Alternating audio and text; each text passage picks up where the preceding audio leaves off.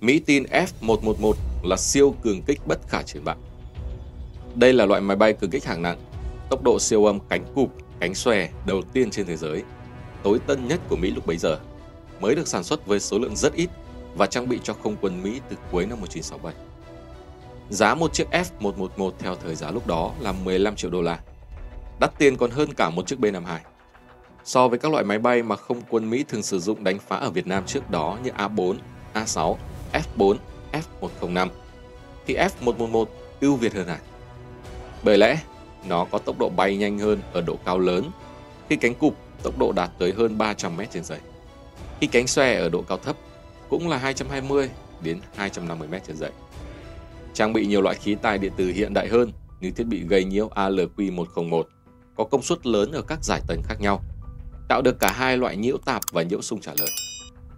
Đặc biệt, F một một một có hệ thống điều khiển tự động bay theo địa hình trong mọi thời tiết, cả ngày lẫn đêm mà không cần sự hướng dẫn của hệ thống dẫn đường Loran như nhiều loại máy bay khác. Do đó nó có thể bay nhanh, bay thấp và cơ động linh hoạt ở vùng rừng núi phức tạp, đối phương rất khó phát hiện và bắn hạ được. Máy bay F một một một dài hai mươi hai phẩy bốn mét, sải cánh mười chín phẩy hai mét, khi cụp là chín phẩy bảy mươi tư mét. Được trang bị hai động cơ phản lực đạt tốc độ lớn nhất hai nghìn bảy trăm ki lô mét trên giờ, với độ cao tối đa mười tám nghìn mét, có thể bay thấp từ hai trăm đến năm trăm mét. Theo quảng cáo, thậm chí cực thấp từ bảy mươi đến tám mươi mét. Huấn lượn theo địa hình với tốc độ ba trăm mét trên giờ. Máy bay có hai người lái, trọng lượng cất cánh tối đa bốn mươi mốt phẩy năm tấn, với mười tấn vũ khí các loại, gấp bốn lần chiếc F một không năm, và có thể mang cả bom hạt nhân, đạt tầm bay xa năm nghìn ki lô mét. F một một một cánh cụp, cánh xòe. Giữa tháng ba năm một nghìn chín trăm sáu mươi tám, không quân Mỹ đưa sáu chiếc máy bay F một một một A đầu tiên tới căn cứ Takhli của Thái Lan và ngày mười tám tháng ba bắt đầu tham chiến, phối hợp cùng với các máy bay F bốn đánh phá miền Bắc Việt Nam. Nhưng chỉ sau mười ngày, chiếc F một một một đầu tiên đã bị rơi ở phía Tây Hà Tĩnh, mà người Mỹ giải thích là do tai nạn. Còn Việt Nam cho biết là do pháo cao xạ của Trung đoàn hai tám không bắn hạ. Ngày ba mươi tháng ba năm một nghìn chín trăm sáu mươi tám, hỏa lực tên lửa phòng không Việt Nam lần đầu tiên đã bắn rơi một chiếc F một một một trên bầu trời Hà Tây. Đây là trận đánh xuất sắc của tiểu đoàn tên lửa sáu mươi tư chỉ bằng hai quả đạn. Bám sát bằng tay đã tiêu diệt chiếc F một một một cánh cụp, cánh xòe bay ở độ cao rất thấp.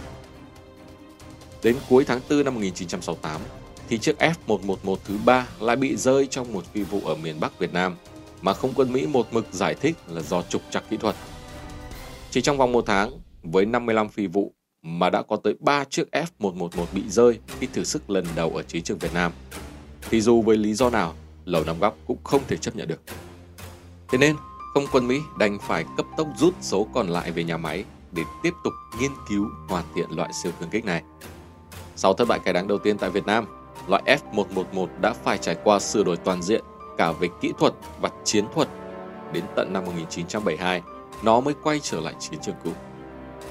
Khi mở cuộc chiến tranh phá hoại lần hai ở miền Bắc Việt Nam vào năm một nghìn chín trăm bảy mươi hai, không quân Mỹ điều bốn mươi tám chiếc F một một một đã được hoàn thiện hơn sang căn cứ ở Thái Lan và bắt đầu các phi vụ đánh đêm ở vùng Tây Bắc Việt Nam. Đến tháng mười năm một nghìn chín trăm bảy mươi hai, máy bay F một một một liên tục bay rất thấp và đánh phá ban đêm ở miền Bắc. Hiệu quả tuy không lớn, nhưng có đêm tám đến mười lần gây mệt mỏi và căng thẳng cho bộ đội và nhân dân ta. Quyết không để chúng lộng hành, các đơn vị phòng không của ta đã nghiên cứu phương án đánh loại máy bay nguy hiểm này. Kết hợp với hệ thống radar cảnh giới có sẵn, ta triển khai sáu mươi trạm quan sát ở tất cả những nơi mà F một một một có thể bay qua và nối liên lạc chặt chẽ với hàng trăm trận địa trực chiến.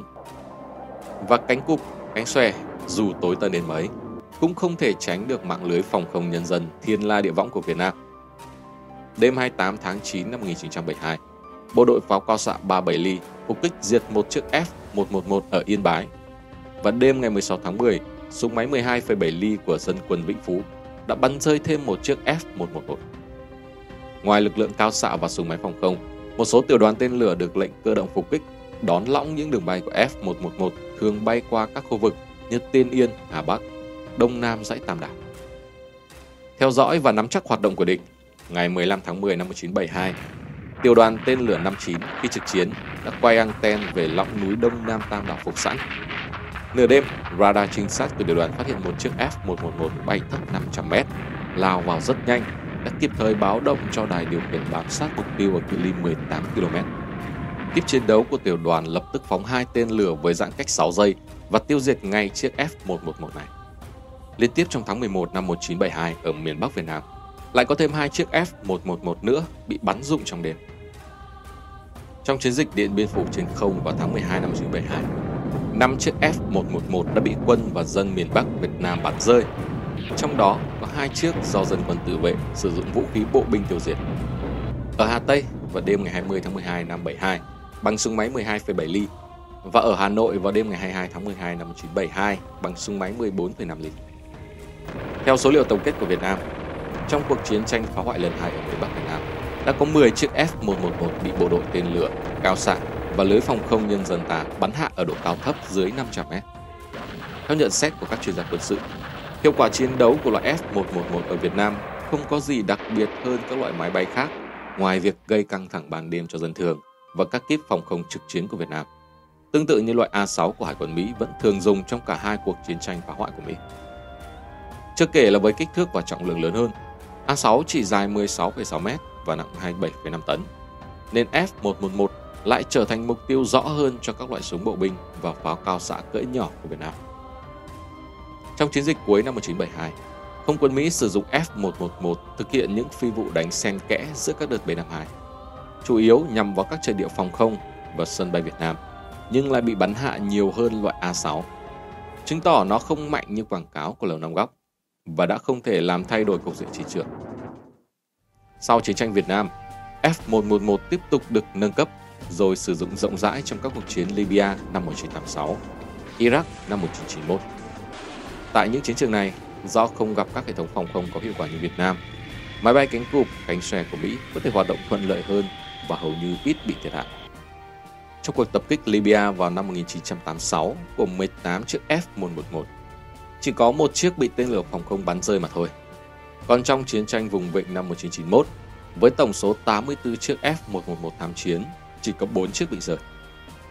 Tuy F một một một được không quân Mỹ coi là loại máy bay an toàn nhất trong chiến tranh Việt Nam, do đã thực hiện hàng ngàn phi vụ ở đó mà chỉ có khoảng mười chiếc bị rơi. Nhưng từ cuối năm một nghìn chín trăm bảy mươi hai thì đã bị Quốc hội Mỹ đánh giá là một chương trình thất bại lớn. Đến năm một nghìn chín trăm chín mươi sáu thì máy bay F một một một cánh cụp, cánh xòe bị loại khỏi trang bị của không quân Mỹ.